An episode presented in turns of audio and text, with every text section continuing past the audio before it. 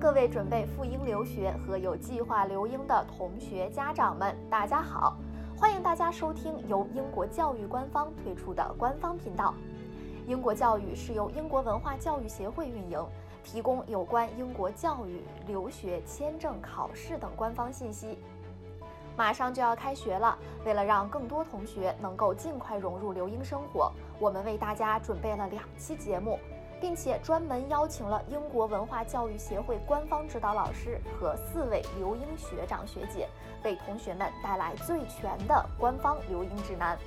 那接下来呢，就让我来一一介绍一下他们。他们分别是英国文化教育协会教育推广官员杰克老师，毕业于圣安德鲁斯大学的赵宇学姐。毕业于莱斯特大学的傅卓学长，以及毕业于萨里大学的李洪博学长，和毕业于南安普顿大学的徐海清学长。OK，我们话不多说，下面就让我们共同走进本期的留英行前会吧。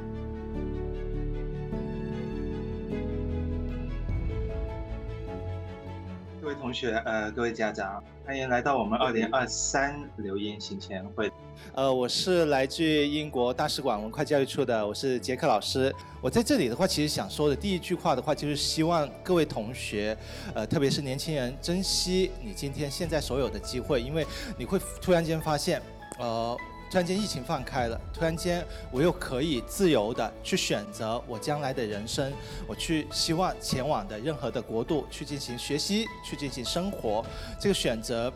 嗯，其实并不是说。你所理所当然的，而是说这个是一个变化很快的世界，然后我们要把握现在，然后嗯，把握我们现在所能拥有的机会。那呃，我们今天的话，行前会的话也邀请了我们的学姐、我们的学长。给我们分享关于到英国留学的方方面面。那事不宜迟，我们马上邀请我们今天的我们的校友。呃，首先我们有请毕业于圣安德鲁斯大学管理学专业的赵玉学姐，然后毕业于莱斯特大学呃 Media Communication 本科的 Andrew，然后我们有毕业于南普顿大学 Finance and Economy 呃本科专业的徐海清学长。以及我们来自萨里大学二零二一级呃环境战略硕士李洪博 Stephen，在开始之前的话，先请三位呃四位校友分别先简单自我介绍一下。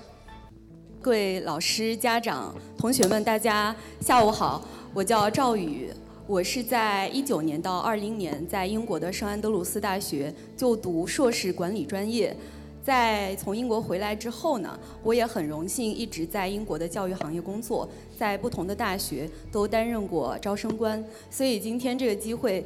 非常的珍贵，也很感谢 British Council 的邀请。希望今天的下午的这场讲座能够给大家提供一个很全面也很详细的一个介绍，我们去帮助大家做一些答疑解惑，同时也祝愿大家在今年的九月开学季能够顺利的抵达英国校园。谢谢。好，海清学长。大家好，我叫徐海清，呃，我是二零一七年去南安普顿大学读经济和金融专业，然后二零二零年本科毕业，然后在南安普顿大学继续读了金融和经济学的硕士。今天我会将自己在英国留学这些经历分享给大家，谢谢。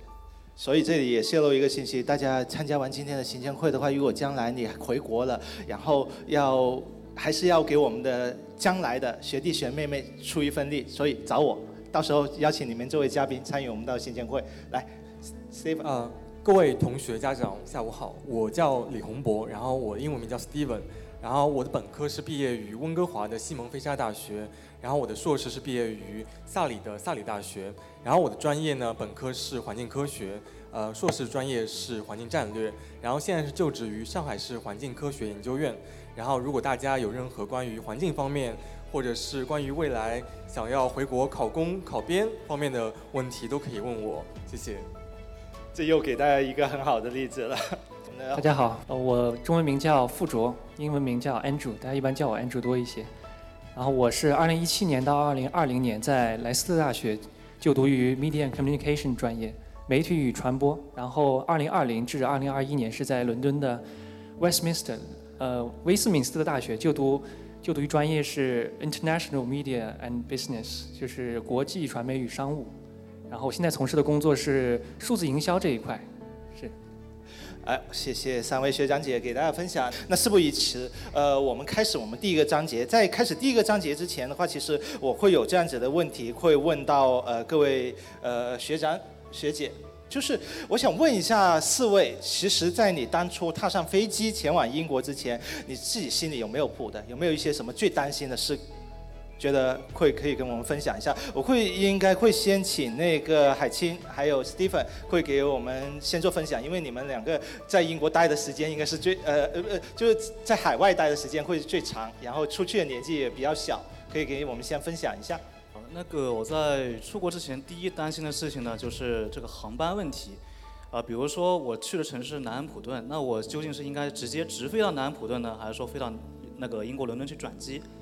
然后当时呢，其实我是做了一个比较愚蠢的决定，我直接选择了飞到南安普顿，但是直接造成了我在天上待了三十二个小时。这个航班是怎么定的呢？我当时选择从上海出发，然后再先飞到迪拜，然后再从迪拜飞到呃北爱尔兰，然后从北爱北爱尔兰飞到南普顿这个小机场。然后当时我落地之后呢，我就坐在那个行李架旁边，一直看那个机器嘛出行李。一直盯着的盯着那个机器盯了一个小时，然后机场的场务人员过来问我说：“孩子，你是不是想家了？”我说：“不是的，我想我的行李了。”后来我才知道，因为当天一些天气原因，航班延误了，我人到了英国，我的行李还在迪拜。然后后来我就过了一周没有行李的生活，然后后来这个行李呢是由迪拜的机务人员寄到了伦敦，然后在伦敦寄到我我的宿舍。所以说我建议呢，如果说我们学弟学妹们到英国的话，可以直接选择飞到伦敦的希斯罗机场。然后希斯罗机场的那个落地之后，它有 National Express，有大巴，可以直接买票到自己所在的城市。然后大巴它是有这个行李份额的，所以说大家不用担心说在路上搬行李不太方便。这个是我第一笔在出发之前比较担忧的问题。然后第二个问题是关于签证方面的问题。我当时呢是英国有一个课程叫语言班。语言班是这样的，我们在读语言班的时候，手上拿的是一个短期签证。这个短期签证它其实只有三个月的有效期。那么我们在短期签证到期之后呢，要拿语言班的成绩去申请英国大学的一个正式录取的 offer，去换取一个三年的长期签证。然后我当时也比较担心说，这个在换取长期签证，包括拿 BRP 的过程中，会遇到一些什么问题？其实只要你语言班顺利毕业了，然后学校呢就会有一个专业的办公室的老师跟你对接。他会把你需要提供的一些材料啊、成绩单、录取通知书，去递交到英国的 Home Office 帮你去办理签证。然后这个 BRP 的这个卡片呢，也会寄到你的宿舍里头，所以非常的方便。然后这个是大家可以不用太操心的地方。啊，Stephen，你去英国的时候，其实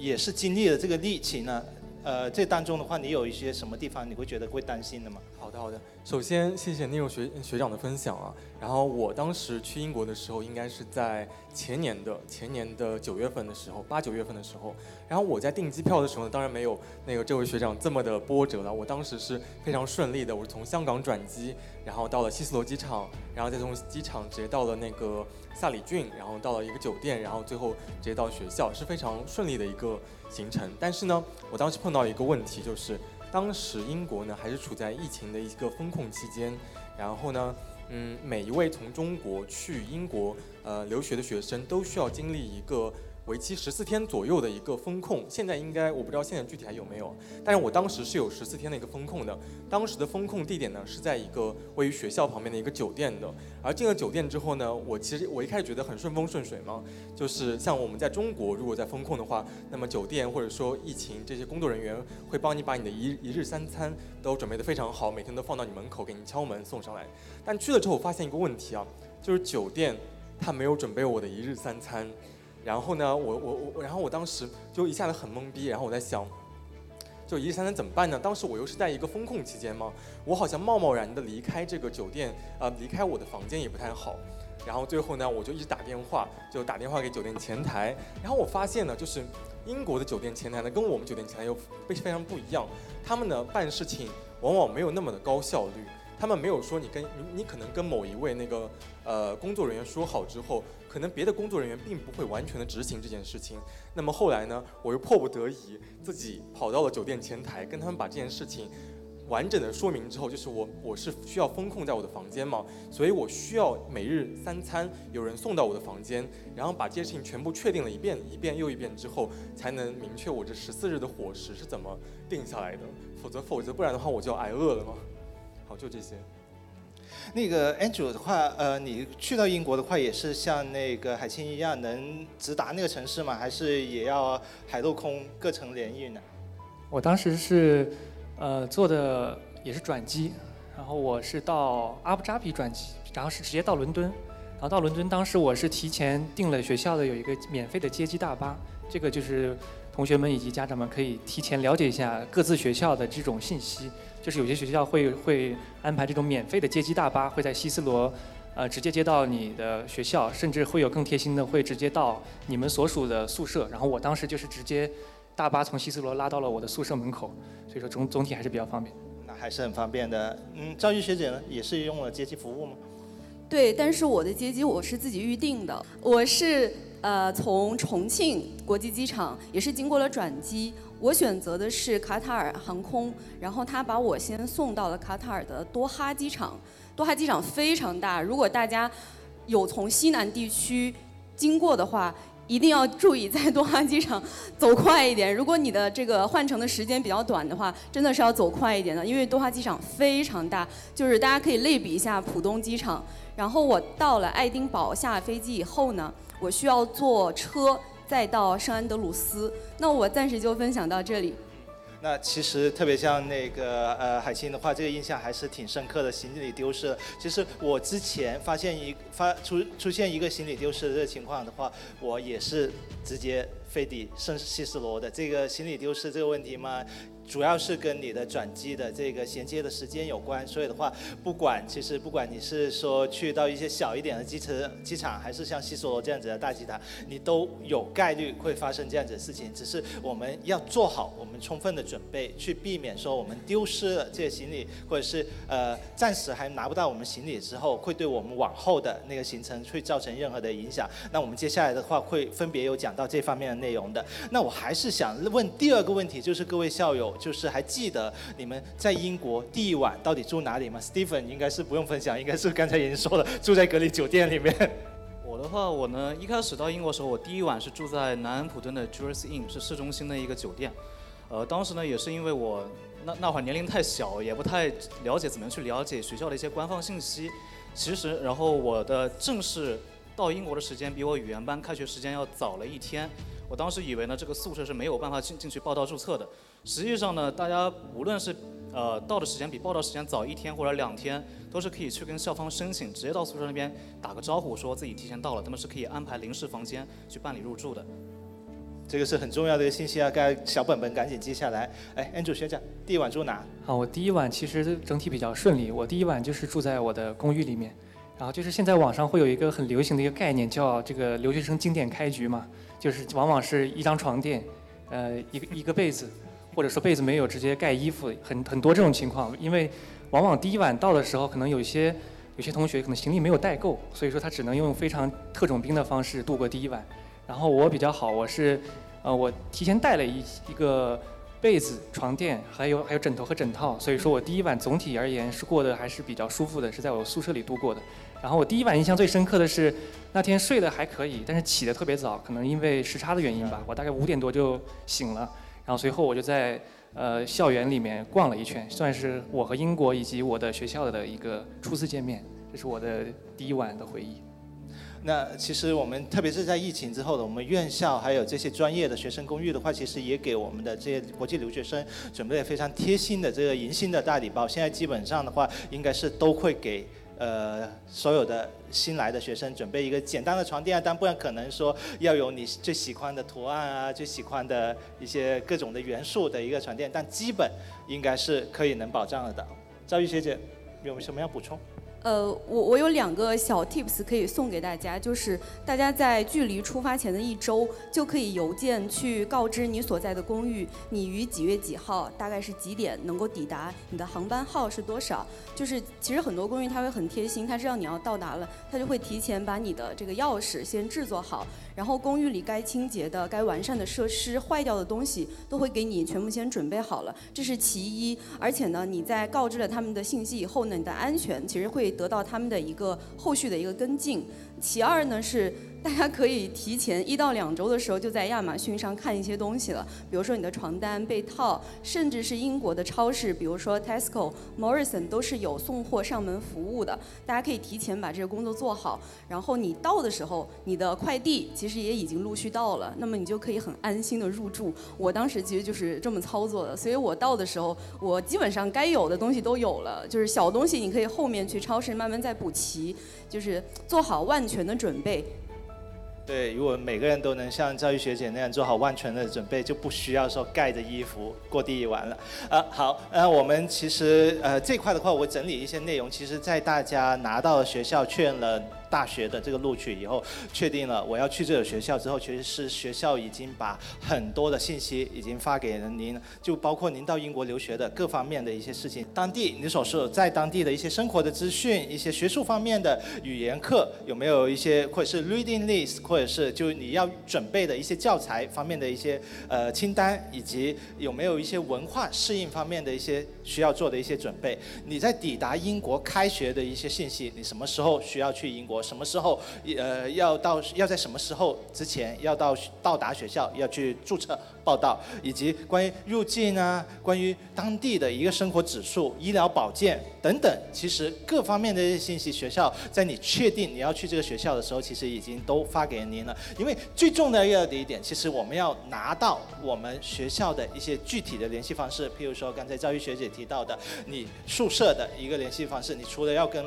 呃，宿舍内报道，你到底什么时候要去，让他知道你什么时候到。以外，你还要最好能拿到他们的一个联系方式，还有国际办公室的联系方式。如果是有一些中方的老师在学校的话，能拿到他们的一些联系的电话，紧急的一些联系电话，那是最实际的。就是我在旅途的途中遇到有什么样的问题，譬如说航班滞留了，因为可能一些航班延误，我原来的航班我赶不上了，我要我要改签了，或者是我各种的原因滞留了，或者是遇到这些。旅程上出现的一些问题，我们要找人去协助的时候，我们可以找到什么样的联系人？其实我在这里觉得最重要的第一晚，为什么我刚才会问各位学长学姐，到底你在英国第一晚住的是什么？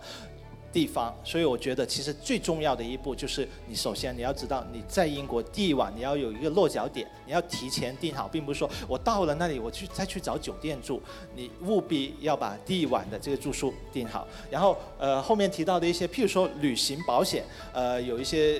国际长途旅行，刚才提到的一些行李丢失，有一些旅行保险也能覆盖。然后关于入境的一些嗯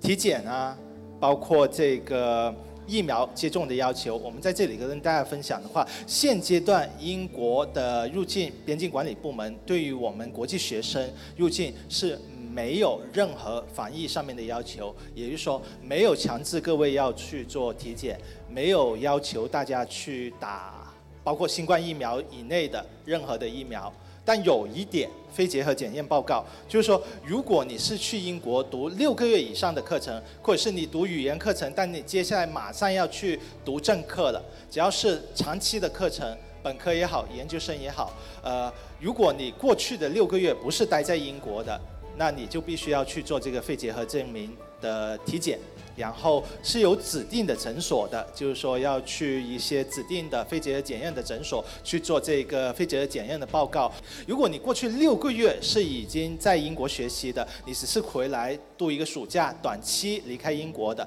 没有超过半年的，那你就不需要去做这个肺结核检验的证检检测。然后这个检测的有效期是半年，也就是说你只要确定了你今年夏天要去英国读书了，今年秋天。那你就应该提早的去做这个肺结核检验的报告，你最早可以提前半年去做的，特别是八月份的时候，大家去办理签证的时候，都要去这个指定的诊所去做这个肺结核检验的证明，然后有可能你那时候是预约不上，所以的话，这个事情是可以提前做的。至于呃，我们看到一些小红书啊，或者是社交媒体上告诉大家要去国际旅行保健诊所里面去做那个国际旅行的保健体检，以及做那个国际旅行的疫苗健康证书。这些其实英国的海关并没有强制要求，但是我们其实鼓励大家在出国之前先去。做一个比较全面的身体检查，呃，我们当然知道这个对身体健康的这个健康管理其实是持之以恒的，应该我们每年都要去做这个体检。但是因为你马上要到海外去留学，可能要要去一年，要去三年，我们建议其实你在出发之前可以先做一个比较全全面的身体检查，看一下身体会不会有一些亚健康的毛病。现代人嘛，现代社会各种的亚亚健康了。然后我们特别会鼓励大家，首先一个是牙齿，就是因为牙医以及这个眼科在英国，呃，首先它的 MHS 基本上是很难涵盖得到的，你要排很长的队。比如说，而且你在那边如果是用私人的这个牙科或者是眼科的这个。收费会比较昂贵，我们会建议大家在出发之前可以先把牙齿看一下，先把眼睛检查一下，特别是像我这种近视的，你可以准备一个验光单。在英国，如果真的要在那边配眼镜的话，这个验光单要可以帮你省不少事以及钱。然后，呃，我知道的话，其实。海清学长在办理签证的时候，其实也做了这样子非常仔细的一个体检的，还有 HIV 也有验吗？对 对对，当时我们出国之前是要就是抽血嘛，不仅要查 HIV、乙肝啊，然后肺结核什么都要查的。那 Stephen 的话，当时其实有买一些保险，主要涵盖哪些方面？牙齿能涵盖吗？如果智齿发炎了，能涵盖吗？智齿倒确实没有涵盖到这么细了，对对，但是我当时有买一些旅行保险，然后在英国有买一些相关的一些医疗保险，这样子。嗯，那在出发之前的话，我刚才提到，现在英国的话，其实对于我们所有入境的国际旅客，包括我们的国际学生啊，其实暂时这个阶段是没有任何呃健康体检的要求，或者是疫苗接种的要求的。但我们排不排除这个是动态发展。如果像我们刚才几位学长学姐。在前往英国的途中，如果你要去中经停或是中转其他的国家的话，那我们还是需要去了解到当地这些中转国家的一些包括签证、包括防疫的一些要求。呃，虽然说现在英国不要求我们做任何的核酸啊、抗原啊、疫苗都不需要了，因为我知道有一些留学目的地国家还是要求大家要。打这个新冠疫苗才能入境的，但是英国没有这方面的要求。当，我们在后面讲到那个 MHS 以及英国的呃新冠疫苗的免费接种的时候，其实也会给大家提供一些相应的资讯。那你就需要跟航空公司，像阿联酋航空这样子的航空公司去了解一下，你要经停。中转的这个地方有没有一些过境签证的要求？有没有一些防疫的要求？譬如说核酸的要求，那你就需要提前去了解这些东西，呃，去提前准备。那我们一般我们拿到 offer letter 或者是拿到我们签证，其实跟航空公司去订票的时候，其实是可以享受这个学生价格的，或者是更多的这个行李托运的额度会多几公斤，或者是免费可以多一个行李箱。这个我可以来给大家做一个小小的补充。呃，首先是说到转机这个问题，大家购票的时候一定要看清楚是否是行李直挂。这个意思就是说，你到你的中转站以后，不需要去取行李，你的行李会自动的给你托运到你下一程这个航段的飞机上面，这个很重要，行李直挂。然后你去买的时候一定要看清楚是否是连程。我当时选择的就是连程且行李直挂，所以我全程没有费什么心，我就自己带好随身物品和重要文件。就自己走过这个机场的中转的地段就可以了。我当时也并没有离开卡塔尔机场，就全程在你中转的机场里完成，所以是不涉及签证和过境的这些材料的，这个很重要。然后刚才说到学生票的这个折扣。我当时呢，就是打电话通过电话预定的留学生专门机票，他需要出示你的 offer，就是你的录取通知书，以邮件的形式发送到航空公司给你的邮箱地址，那你就可以享受学生票价了。一是比这个正票价会便宜很多，能节约不少钱，好几千。其次呢，就是你可以再免费托运一个大箱子。其实你能够带两个大行李箱，一个登机箱，一共是三个箱子，而且是它是不用再额外付费的，它就是等同于头等舱的这样一个行李托运了，所以是对留留学生很友好的，就各个航空公司推出的这个政策，所以大家一定要记得打电话，打电话去订票问一下。那关于航空的话，我们还有一个提醒大家的，就尽量可以像我们教育学姐或者是那个 Andrew 学长那样子，使用学校的一些接机服务。假如你呃，因为每个学校其实在开学季，在大量国际学生入境的时候，就像刚才学长们分享的那样子，他们会安排呃大巴接机的大巴，就是由你们的师兄师姐呃拿着这个这个。标识了什么什么学校的，或者是穿着学校的一个夹克啊，或者是 T 恤衫，在现场里面去给你们接机的这样子一个服务，在国际学生较多入境的呃那几天，他们会有这样子专门的接机大巴的服务。那假如你到达英国，哦，不是，我是希望先开学之前先去玩一下，我的第一个目的地。不是我的学校，那我们也是希望我们的同学，包括我们现在学校也会这样子要求，就是你需要跟学校注册，你到底是哪一天前往学校，呃，不管你是否。首先前往学校，告知学校你到达的日期，提前规划这个出行的路线以及应急的方案。为什么要告诉学校这个出行的日期？就是假如你在出行的路上遇到什么问题，那天你报到那天学校没有看到你人，那学校就会通过这个联系方式，或者是你填给学校的这个紧急的联系人，一般是你的父母，去问一下，哎，孩子怎么样了？没来学校报到，他原来说今天到了，怎么今天没到了？所以的话。双向的，一方面你要拿到学校的紧急联系方式，就有事要跟学校求助的时候要能找得到人；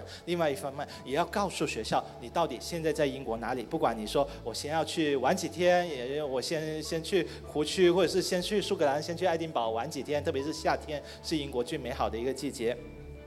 那如果没赶上学校接机的话，其实也可以提前，比如说找到同学一起去拼个网约车。现在在英国也也虽然虽然没有滴滴，但它同样也有 Uber 这样子呃一些服务。呃，我知道有学长会觉得这个服务可以有点。贵，这个接机服务会有点贵，但是如果我是第一次到达英国，然后年纪又小，人生路不熟，我们还是会希望大家可以尽量去提前预约这个接机的安排，不管是通过 Uber 拼车，或者是呃，在英国也有很多这些华人经营的一些旅行社，他们也会有更更呃费用更合理的一些接机的服务的，然后延误。或者是行李丢失的时候，我们要怎么处理？呃，那我自己其实也遇到过，刚才也说到，我我其实只是飞西斯罗，我也遇到过了，因为也是一样，因为中转的信号，呃，我从广州经香港中转，然后飞西斯罗，因为中转的时间很短，只有一个小时，所以我的行李就落在了后面的一个航班，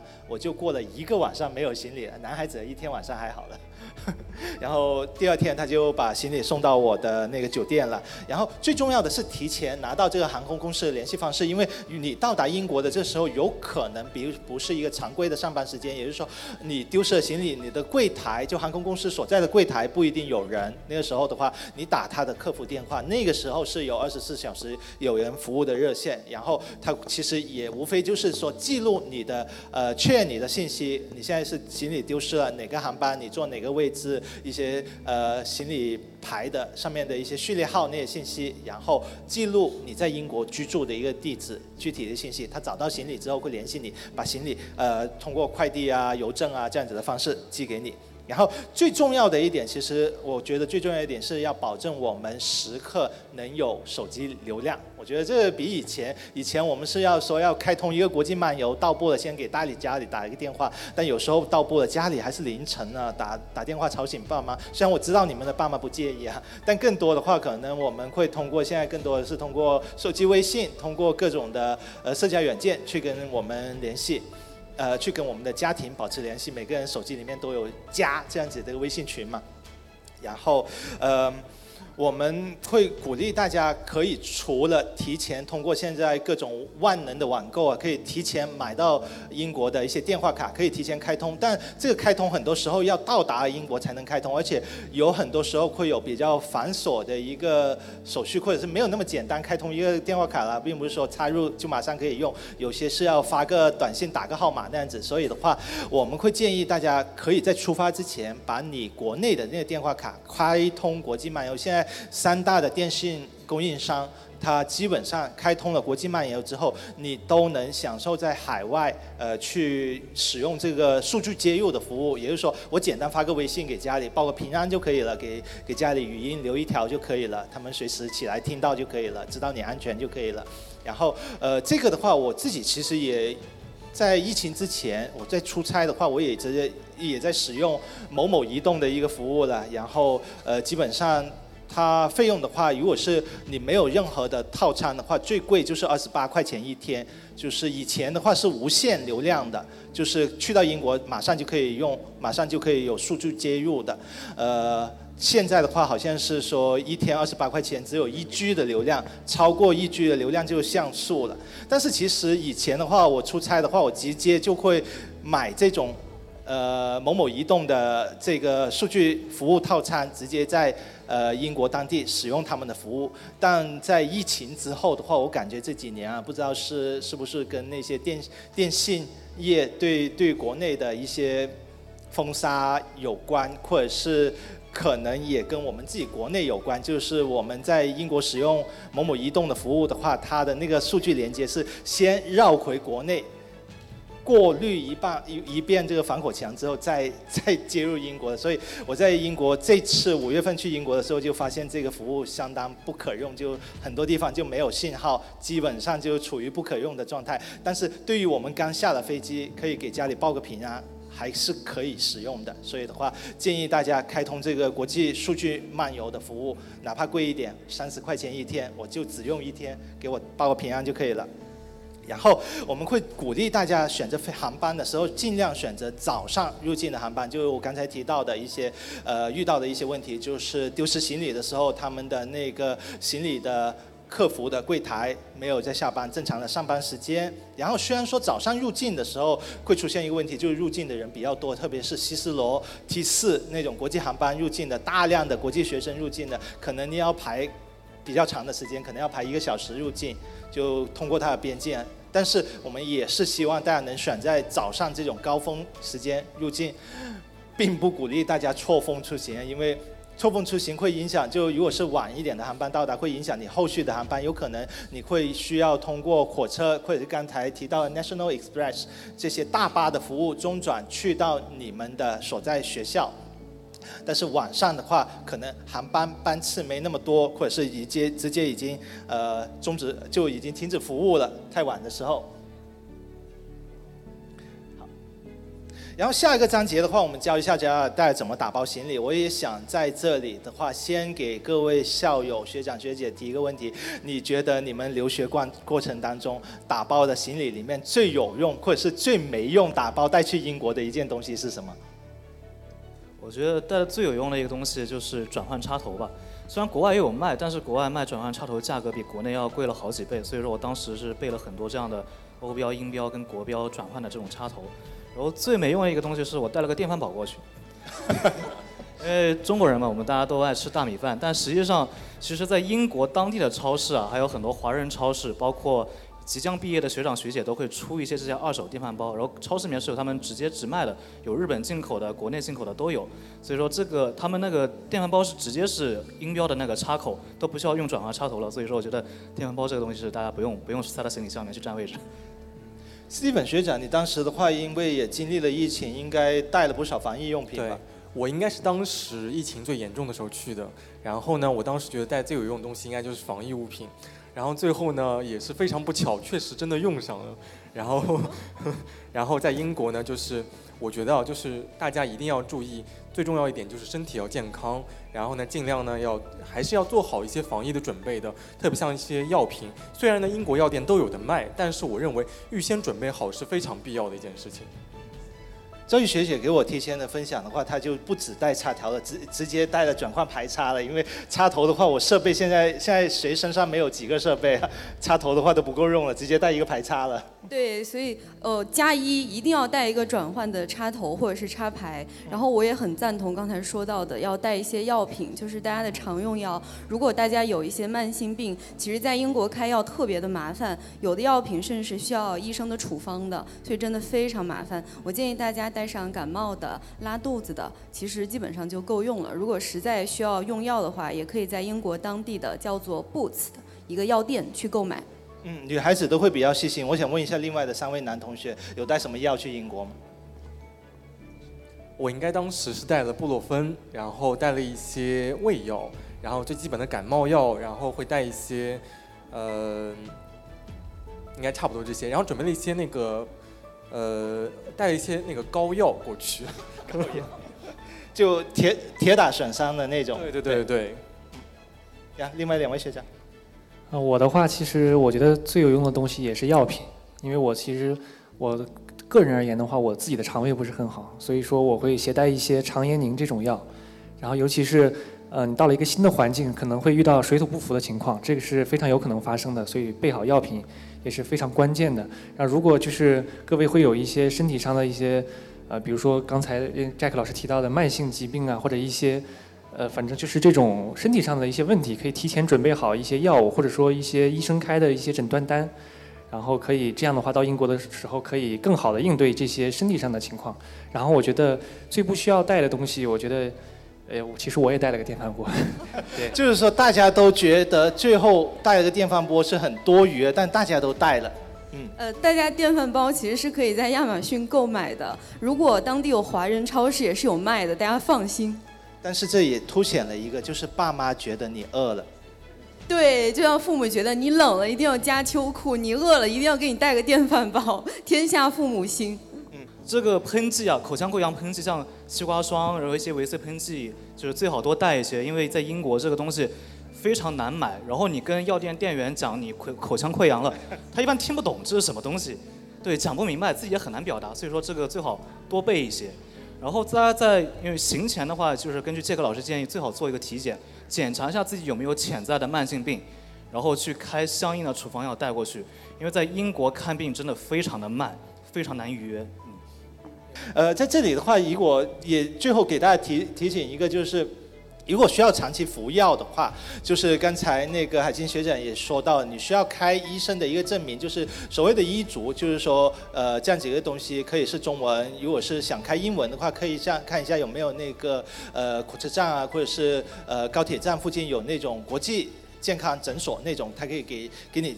开英文的医生诊断证明没有的话，你就带一个中文翻译。就简单来说，就是说，呃，上面有你的名字，你有呃，不是说你有，假如有什么样的呃那个疾病需要服用这个处方药，药剂量是多少，把这个东西翻译过去。那你在出发前往英国的时候，如果确实呃不放心，家里不放心，或者是说觉得在英国不好买到一模一样的药。当然，其实现在因为我们很多国内服用的这些药，也是也是一些国外的品牌的一些合资的药厂出的一些药。其实，在英国确实也能找到对应的处方药。但如果真的要带过去，那我们建议，特别是你要带的数量比较多，比如说你希望一次过把九个月、把一整年的药都带过去的话，那需要带上这样子的一个医生的证明，或者是他的翻译件作为备用。就是如果过海关的时候抽查，哎，你为什么带了这么多药过来？呃，用作什么用途啊？这个时候你就可以把这个相应的证明出示给他看。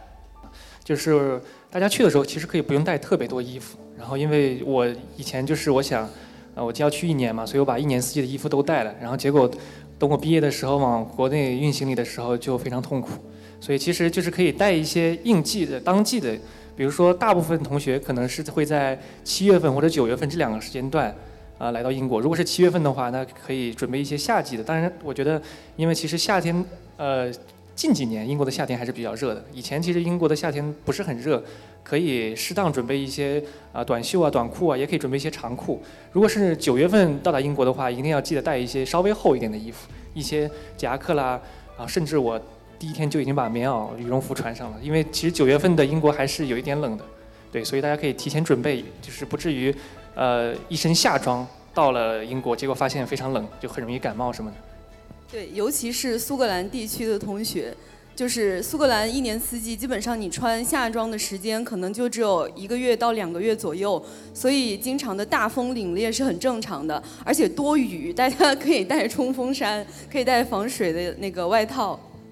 呃，大家可以看到，这个英国的话，温度的话，其实跟中国的就气候的话，其实跟我们南方中国的南方啊，不是我广东人的南方啊，呃，会有比较大的差别。英国整体来说还是挺凉爽的，三个季节还是挺凉爽。刚才像安主学长提到的，英国的话，最近几年其实全球气候变暖，然后呃，英国的夏天现在也越来越热。过往的话，英国呃，可以告诉大家，在英国很多住宿的地方是没有空调的。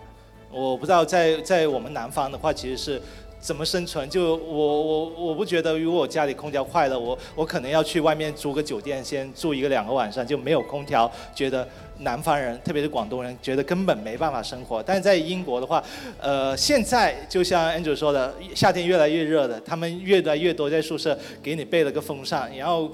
也知道在英国的话，其实装这个分体式的空调，因为英国特别是有很多老旧的房子，其实你要去改建的话，还要得到政府的一些审批的，所以他们装这个分体式的空调，不是他们装不起空调、用不起空调，而是说他们的房子去装空调确实有难度，要通过各种的审批、各种的那个申请，所以更多的时候此时只能说，呃，热的时候给你一个电风扇，但确实整体来说，英国夏天的晚上的话，要比。要比广州的夏天的晚上还是不可同日而语的，还是很凉爽的。特别在苏格兰地区的话，其实确实用不着空调。然后基本上 Andrew 也把我接下来要讲的，就是带什么衣服都给大家分享完了。呃，这这里还补充一点，就是准备。合身的正装很有需要，就我觉得女孩子的话可能问题没有那么大，特别是一些正装的话，女孩子的话在英国还能买得到。我觉得男孩子可能北方北方的男孩子高大一点，我觉得在英国可以买到比较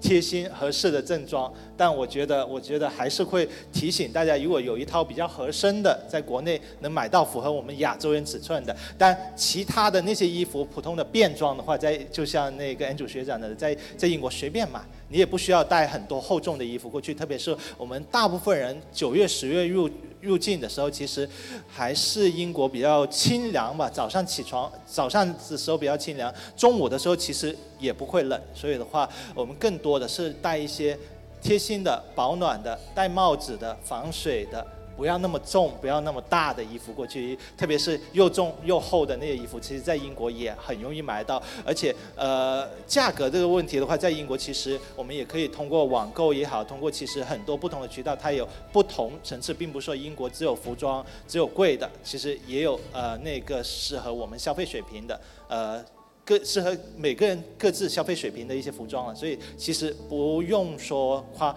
太多的行李额度去带一些厚重的衣服去英国。我也想问一下在座的四位呃刘英学长姐，你们当初去英国的时候带了多少现金？我记得我的现金就是一一千磅，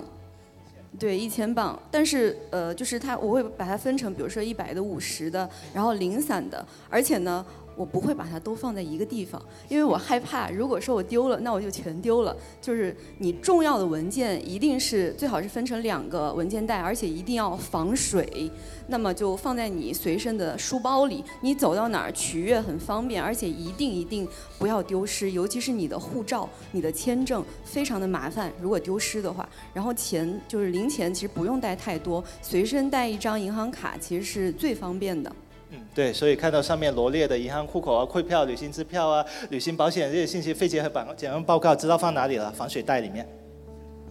我带了三千英镑的现金，呃，当然也像学姐说一样，我比较谨慎，我是分了好几个口袋去装的，啊，就怕在路上被人摸了。但其实不需要带这么多，我感受下来，其实入境大概一周以内带个一千磅现金就够了，啊，然后因为在英在中国，我们去换英镑这个纸钞的时候，只能换到五十英镑面额的这一种。所以说英国人他是非常讨厌用 cash 的，他找钱会非常麻烦，他也算算不明白。有了好几次我打车，跟司机算账，我说没，我说你找太少了，他说不管多少多少，他他算他算不明白的。对，然后其实入境一周之内，大家就可以去办理银行卡了，这些现金都可以去存起来。然后带的现金千万不要超过，好像超过三千英镑，一般海关就会问了这个钱的来源是什么，对，要报备的。然后存的现金面额过大，银行也会来追查这个现金来源是什么，所以说少带一些吧，就一千镑够了。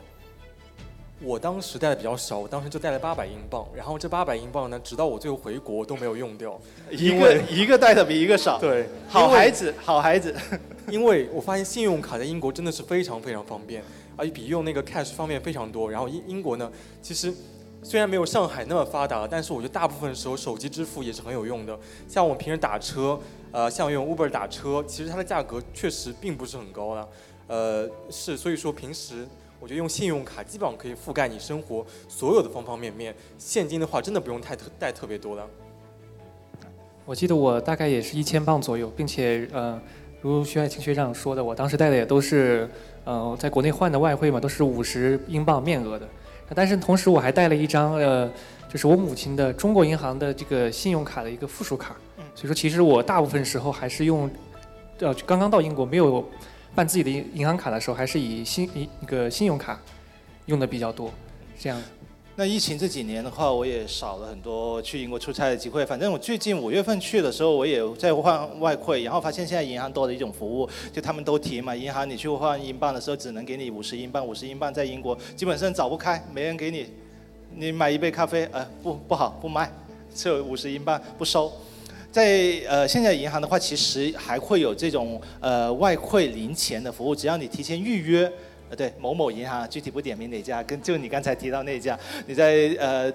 那个使用外汇的时候，只要提前跟他预约，你要求他，他可以给你选择，你可以要那个，比如说十张二十英镑，你只要提前预约好，就可以找到这种零钱。我觉得还是会随身带一些零钱，特别是呃小面额的一些纸钞的话，会有。作用，但还是我觉得嘉宾的话其实都做得非常好，就是不会携带太多的这个现金呃入境，因为现金的话其实既不安全，就像刚才说的也不好使用。我们其实是鼓励大家最多带一个。到两个月，顶多也就两个月的这个生活费现金去到英国。刚才学长也有提到过关于外汇海关管制的一些事宜，我们后面也会讲到的。另外，刚才那个赵玉学姐还有那个 Andrew 学长提到的，使用那个国内的一些呃借记卡也好，信用卡也好，那我们要提醒大家要留意一下这个国际支付转换外汇的一个手续费。那我在这里的话，可以给大家分享一些重要的信息，就是海关对于我们的一个要求。呃，刚才可能没有提到的，就是在英国的海关的话，其实我们要带入境的时候，呃，会有相当多的一些管控。就除了刚才提到的一些嗯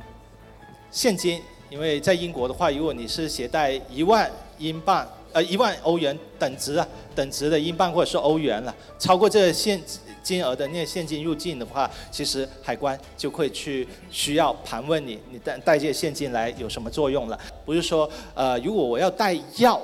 入境的话，我有没有一些限制？在英国的话，有四类不同级别的这个管控的药品的成分，右边这个二维码就是这四类药品受管控的药品的那个名单清单。假如你是需要长期服用。呃，某些药物，这些受管控的这些成分，其实主要是一些受呃精神类的一些药物，就是一些治疗抑郁症啊，或者是这方面的呃，最近最近也是一个挺热门的一个话题了。然后治疗这方面的一些药物，假如你真的有服用这样子服药的一个需求，你不清楚你的服用的一些常用药。处方药啊，其实这只只会出现在处方药的，不然它也不会是受管控的一些药物。假如你不清楚的话，你可以把这个清单这四类的药品成分清单打印出来，拿给你的家庭医生看一下，你服用的药品里面有没有含有这些成分。假如真的有含有这种成分的药，是不是就不能带入境呢？不是，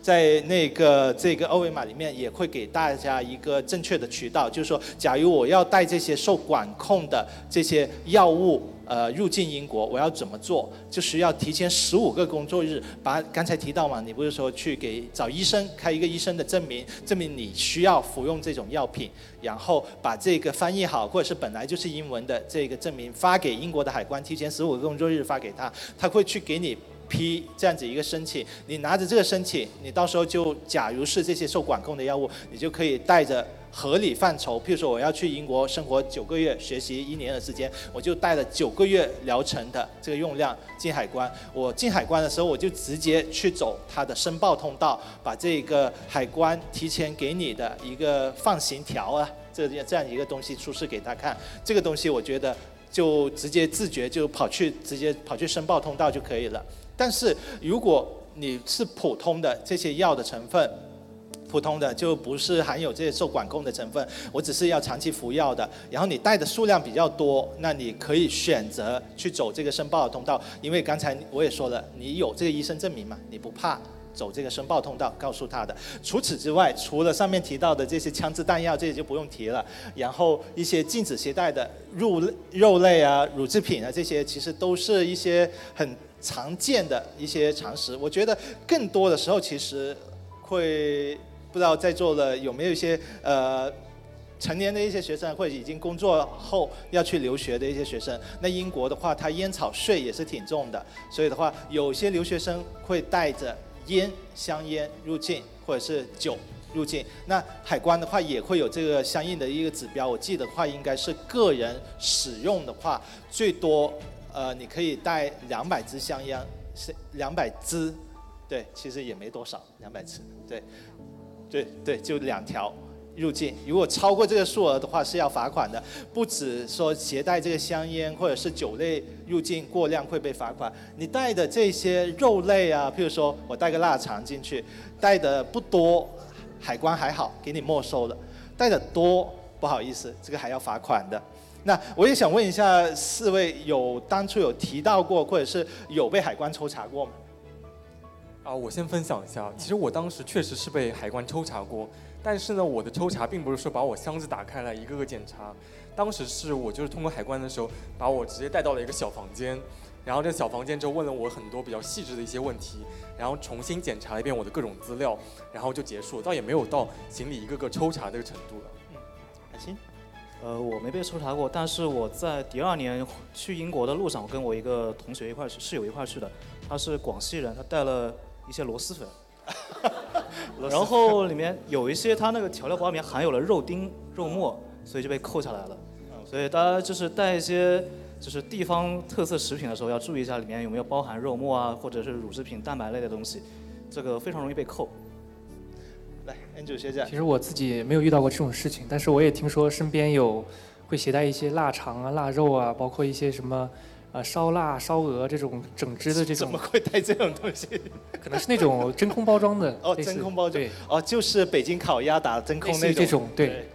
好，也原本是好意的，让那个当地的同学尝试一下北京的烤鸭，或者是上海、南京的盐水鸭，但没想到没法带入境。呃，那个赵玉学姐也听说过有很多带着零食都。有有有带老干妈的。有带泡面的螺蛳粉，其实都有这些，其实在中超都能买到的。我当时过海关都很顺利，只是我在就入境的时候，那个海关官员他问我为什么来英国，去哪所学校，读什么专业，大概会问一些简单的问题，但是就没关系，就正常回答就好了。我通行时间大概，我记得当当时我花了大概十分钟，我就顺利的过海关了，所以其实问题不大，大家就排着队就顺着过就可以了。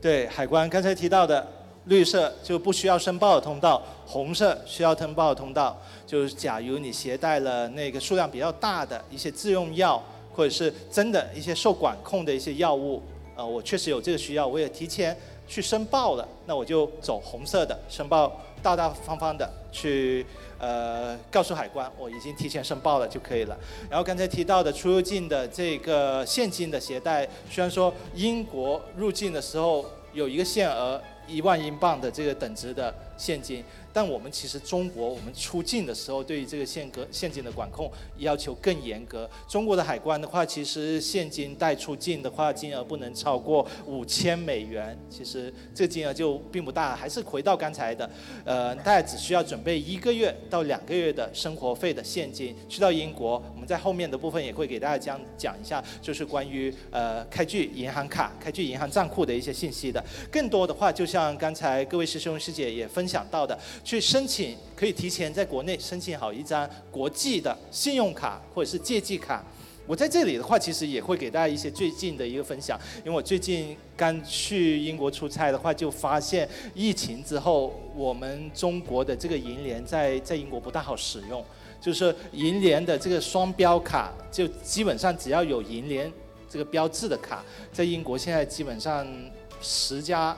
商店九家都不能使用。就英国现在更多的话还是使用这种单标的，要不就是 Visa，要不就 Master，要不就 JCB 这样子一些其他国际支付品牌的这个嗯国际的信用卡或者是借记卡，但是。双标，你说我的这个双标的卡上面既有银联也有 Visa，这种卡在英国一般都是磁条卡，这种卡在中国如果申请双标卡的话，更多是磁条卡，就是要刷的这种，这种要刷的卡在英国也是绝大部分商店都不能使用了，更多的话是上面有个小芯片的，这种我们叫芯片卡。那在国内办的这种的话，跟基本上也是单标的。感谢各位家长同学参与到我们的活动，也祝愿各位留英的同学今年一帆风顺，然后取得很好的学业的成绩，然后我们嗯英国见。